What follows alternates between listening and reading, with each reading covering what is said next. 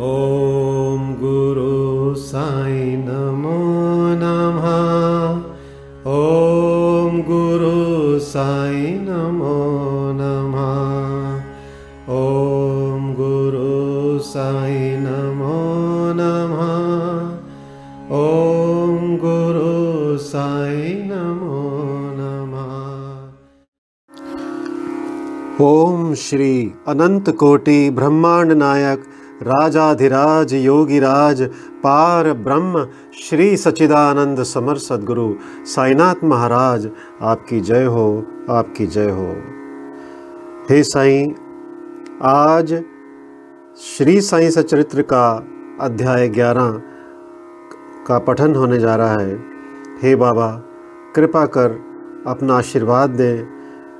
जो भी भक्त इस अध्याय को सुने उसे पुण्य लाभ हो और उसका पथ सुगम हो, ऐसे आपके श्री चरणों में कामना है प्रभु। आइए, आज का अध्याय शुरू करते हैं। अध्याय ग्यारह। सगुण ब्रह्म श्री साईं बाबा, डॉक्टर पंडित द्वारा पूजन, हाजी सिद्ध की फालके, तत्वों पर नियंत्रण। इस अध्याय में अब हम श्री साईं बाबा के सगुण ब्रह्म स्वरूप, उनका पूजन तथा तत्व नियंत्रण का वर्णन करेंगे। पहले, सगुण ब्रह्म श्री साईं बाबा। आइए अब जानते हैं इसके बारे में। ब्रह्म के दो स्वरूप हैं, निर्गुण और सगुण। निर्गुण निराकार है और सगुण साकार है। यद्यपि वे एक ही ब्रह्म के दो रूप हैं, फिर भी किसी को निर्गुण और किसी को सगुण उपासना में दिलचस्पी होती है। जैसा कि गीता के अध्याय 12 में वर्णन किया गया है, सगुण उपासना सरल और श्रेष्ठ है। मनुष्य स्वयं आकार, यानी शरीर, इंद्रिय आदि में है। इसलिए उसे ईश्वर की साकार उपासना स्वभावत ही सरल है। जब तक कुछ काल सगुण ब्रह्म की उपासना ना की जाए, तब तक प्रेम और भक्ति में वृद्धि नहीं होती। सगुणोपासना में जैसे जैसे हमारी प्रगति होती जाती है, हम निर्गुण ब्रह्म की ओर अग्रसर होते जाते हैं। इसीलिए सगुण उपासना से ही श्री गणेश करना अति उत्तम है। मूर्ति, वेदी, अग्नि, प्रकाश, सूर्य, जल और ब्राह्मण आदि सप्त उपासना की वस्तुएँ होते हुए भी सदगुरु ही इन सब में श्रेष्ठ हैं। श्री साई श्री साई का स्वरूप आँखों के सम्मुख लाओ, जो वैराग्य की प्रत्यक्ष मूर्ति अन्य शरणागत भक्तों के आश्रयदाता हैं, उनके शब्दों में विश्वास लाना ही आसन और उनके पूजन का संकल्प करना ही समस्त इच्छाओं का त्याग है। कोई कोई श्री साईं बाबा की गणना भागवत भक्त अथवा एक महा भागवत महान भक्त में करते थे या करते हैं, परंतु हम लोगों के लिए तो वे ईश्वरातार हैं। वे अत्यंत क्षमाशील, शांत, सरल और संतुष्ट थे, जिसकी कोई उपमा ही नहीं दी जा सकती। यद्यपि वे शरीरधारी थे, पर यथार्थ में निर्गुण, निराकार, अनंत और नित्य मुक्त थे। गंगा नदी, समुद्र की ओर जाती हुई मार्ग में ग्रीष्म से व्यथित अनेकों प्राणियों को शीतलता पहुंचाकर आनंदित करती। फ़सलों और वृक्षों को जीवन दान देती और जिस प्रकार प्राणियों की शुद्धा शांत करती है, उसी प्रकार श्री साईं संत जीवन व्यतीत करते हुए भी दूसरों को सांत्वना और सुख पहुंचाते हैं। भगवान श्री कृष्ण ने कहा है, संत ही मेरी आत्मा है, वे मेरी जीवित प्रतिमा और मेरे ही विशुद्ध रूप हैं। मैं स्वयं वही हूँ ये अवर्णीय शक्तियाँ या ईश्वर की शक्ति, जो कि सत्य, चित्त और आनंद है, शिरडी में, साई रूप में अवतीर्ण हुई थी। श्रुति, यानी तैतृय उपनिषद में, ब्रह्म को आनंद कहा गया है। अभी तक यह विषय केवल पुस्तकों में पढ़ते और सुनते थे, परंतु भक्तगण ने शिरडी में इस प्रकार का प्रत्यक्ष आनंद पा लिया है बाबा सबके आश्रयदाता थे। उन्हें किसी की सहायता की आवश्यकता ना थी। उनके बैठने के लिए भक्तगण एक मुलायम आसन और एक बड़ा तकिया लगा देते थे। बाबा भक्तों के भावों का आदर करते और उनकी इच्छा अनुसार पूजन आदि करने, देने में किसी प्रकार की आपत्ति ना करते थे। कोई इत्र और चंदन लगाते, कोई सुपारी, पान और अन्य वस्तुएँ भेंट करते और कोई नैवेद्य ही अर्पित करते थे। यद्यपि ऐसा जान पड़ता था कि उनका निवास स्थान शिरडी में है, परंतु वे तो सर्वव्यापक थे। इसका भक्तों ने नित्य प्रति अनुभव किया, ऐसे सर्वव्यापक गुरुदेव के चरणों में मेरा बारंबार नमस्कार है। आइए आप पढ़ते हैं डॉक्टर पंडित की भक्ति। एक बार श्री तात्या नूलकर के मित्र डॉक्टर पंडित बाबा के दर्शनार्थ शिरडी पधारे। बाबा को प्रणाम कर वे मस्जिद में कुछ देर बैठे। बाबा ने उन्हें श्री दादा भट्ट कैलकर के पास भेजा, जहाँ पर उनका अच्छा स्वागत हुआ। फिर दादा भट्ट और डॉक्टर पंडित एक साथ पूजन के लिए मस्जिद पहुँचे। दादा भट्ट ने बाबा का पूजन किया। बाबा का पूजन तो प्राय सभी किया करते थे परंतु अभी तक उनके शुभ मस्तक पर चंदन लगाने का किसी ने भी साहस नहीं किया था। केवल एक मालसापति उनके गले में चंदन लगाया करते थे। डॉक्टर पंडित ने पूजन की थाली में से चंदन लेकर बाबा के मस्तक पर त्रिपुंडाकार लगाया। लोगों ने महान आश्चर्य से देखा कि बाबा ने एक शब्द भी नहीं कहा। संध्या समय दादा भट्ट ने बाबा से पूछा, क्या कारण है कि आप दूसरों को तो मस्तक पर चंदन नहीं लगाने देते, परंतु डॉक्टर पंडित को तो आपने कुछ भी नहीं कहा? बाबा कहने लगे, डॉक्टर पंडित ने मुझे अपने गुरु श्री रघुनाथ महाराज धोपेश्वर कर जो कि काका पुराणिक के नाम से प्रसिद्ध हैं, के ही समान समझा और अपने गुरु को वह जिस प्रकार चंदन लगाते थे, उसी भावना से उन्होंने मुझे चंदन लगाया। तब मैं कैसे रोक सकता था? पूछने पर डॉक्टर पंडित ने दादा भट्ट से कहा कि मैंने बाबा को अपने गुरु काका पुराणिक के समान जानकर ही उन्हें त्रिपुंडाकार चंदन लगाया है। जिस प्रकार मैं अपने गुरु को सदैव लगाया करता था, यद्यपि बाबा भक्तों को उनकी इच्छा अनुसार ही पूजन करने देते थे, परंतु कभी कभी तो उनका व्यवहार विचित्र ही हो जाया करता था। जब कभी वे पूजन की थाली फेंक कर रुद्र अवतार धारण कर लेते तब उनके समीप जाने का साहस किसी को ना हो सकता था। कभी वे भक्तों को झड़कते और कभी मोम से भी नरम होकर शांति तथा क्षमा की मूर्ति से प्रतीत होते थे।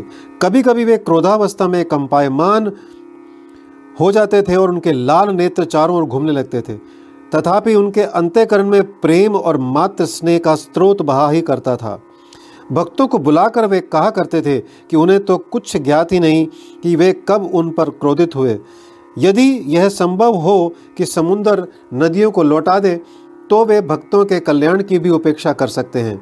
वे तो भक्तों के समीप ही रहते हैं और जब भक्त उन्हें पुकारते हैं तो वे तुरंत ही उपस्थित हो जाते हैं। वे तो सदा भक्तों के प्रेम के भूखे हैं। हाजी सिद्दीक फालके यह कोई नहीं कह सकता था कि कब श्री साईं बाबा अपने भक्त को अपना कृपा पात्र बना लेंगे। यह उनकी इच्छा पर निर्भर था। हाजी सिद्दीक फालके की कथा इसी का उदाहरण है। कल्याण निवासी एक यवन जिसका नाम जिनका नाम सिद्दीक फालके था मक्का शरीफ की हज करने के बाद शिरडी आए, वे चावड़ी में उत्तर की ओर रहने लगे। वे मस्जिद के सामने खुले आँगन में बैठा करते थे। बाबा ने उन्हें नौ माह तक मस्जिद में प्रविष्ट होने की आज्ञा ना दी और ना ही मस्जिद की सीढ़ी चढ़ने दी। फालके बहुत निराश हुए और कुछ निर्णय ना कर सके कि कौन सा उपाय काम में लाएँ। लोगों ने उन्हें सलाह दी कि आशा ना त्यागो। श्यामा श्री साईं बाबा के अंतरंग भक्त हैं। तुम उनके ही द्वारा बाबा के पास पहुँचने का प्रयत्न करो। जिस प्रकार भगवान शंकर के पास पहुँचने के लिए नंदी के पास जाना आवश्यक होता है, उसी प्रकार बाबा के पास भी श्यामा के द्वारा ही पहुँचना चाहिए। फाल्के को यह विचार उचित प्रतीत हुआ और उन्होंने श्यामा से सहायता की, प्रार्थना की।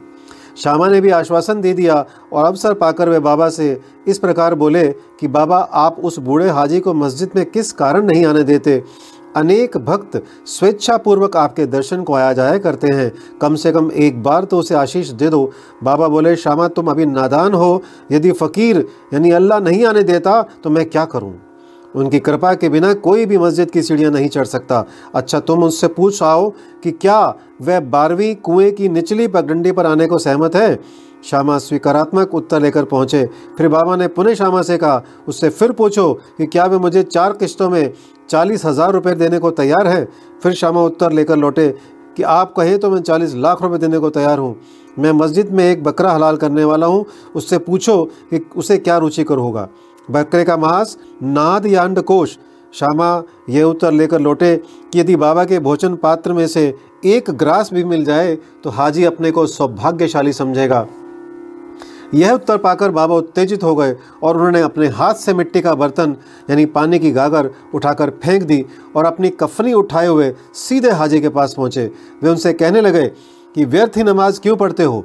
अपनी श्रेष्ठता अपनी श्रेष्ठता का प्रदर्शन क्यों करते हो? यह वृद्ध हाजियों के समान वेशभूषा तुमने क्यों धारण की है? क्या तुम कुरान शरीफ का इसी प्रकार पठन करते हो? तुम्हें अपने मक्का हज का अभिमान हो गया है, परंतु तुम मुझसे अनभिज्ञ हो। इस प्रकार डांट सुनकर हाजी घबरा गया। बाबा मस्जिद को लौट आए और कुछ आमों की टोकरियाँ खरीद कर हाजी के पास भेज दी। वे स्वयं ही हाजी के पास गए और अपने पास से पचपन रुपये निकाल कर हाजी को दिए। उसके बाद से ही बाबा हाजी से प्रेम करने लगे तथा अपने साथ भोजन करने को बुलाने लगे। अब हाजी भी अपनी इच्छा अनुसार मस्जिद में आने जाने लगे। कभी कभी बाबा उन उन्हें कुछ रुपए भी भेंट दे दिया करते थे। इस प्रकार हाजिर बाबा के दरबार में सम्मिलित हो गए। इसके बाद जानते हैं बाबा का तत्वों पर नियंत्रण। बाबा के तत्व नियंत्रण की दो घटनाओं के उल्लेख के साथ ही यह अध्याय समाप्त हो जाएगा। एक एक बार संध्या समय शिरडी में भयानक झंझावत आया। आकाश में घने और काले बादल छाए हुए थे। पवन झकोर रहा था, बादल गरज रहे थे और बिजली चमक रही थी। मूसलाधार वर्षा प्रारंभ हो गई, जहाँ देखो वहाँ जल ही जल दृष्टिगोचर होने लगा। सब पशु पक्षी और शिरडीवासी अधिक भयभीत होकर मस्जिद में एकत्रित हुए। शिरडी में देवियों तो शिरडी में देवियाँ तो अनेकों हैं, परंतु उस दिन सहायतार्थ कोई ना आई। इसलिए सभी ने अपने भगवान साईं से, जो भक्ति के ही भूखे थे, संकट निवारण करने की प्रार्थना की। बाबा को भी दया आ गई और वे बाहर निकल आए। मस्जिद के समीप खड़े होकर उन्होंने बादलों की ओर दृष्टि कर गरजते हुए कहा, गरजते हुए शब्दों में कहा कि बस, शांत हो जाओ। कुछ समय के बाद ही वर्षा का ज़ोर कम हो गया और पवन मंद पड़ गई तथा आंधी भी शांत हो गई। आकाश में चंद्रदेव उदित हो गए। तब सब लोग अति प्रसन्न होकर अपने अपने घर, घरों को लौट आए।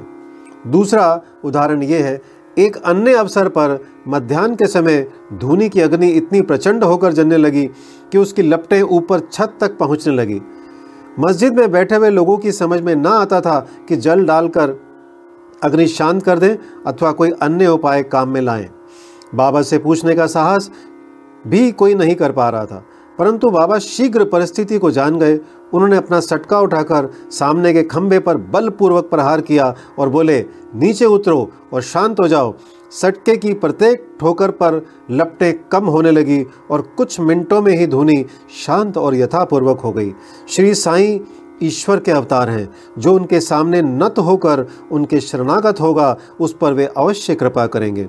जो भक्त इस अध्याय की कथाएँ प्रतिदिन श्रद्धा और भक्तिपूर्वक पठन करेगा उसका दुखों से शीघ्र ही छुटकारा हो जाएगा। केवल इतना ही नहीं, वरन उसे सदैव श्री साई चरणों का स्मरण बना रहेगा और उसे अल्पकाल में ही ईश्वर दर्शन की प्राप्ति होकर उसकी समस्त इच्छाएँ पूर्ण हो जाएँगी और इस प्रकार यह वह निष्काम बन जाएगा। श्री सद्गुरु साईनाथ अपरण मस्तु शुभम भवतु। ओम साई राम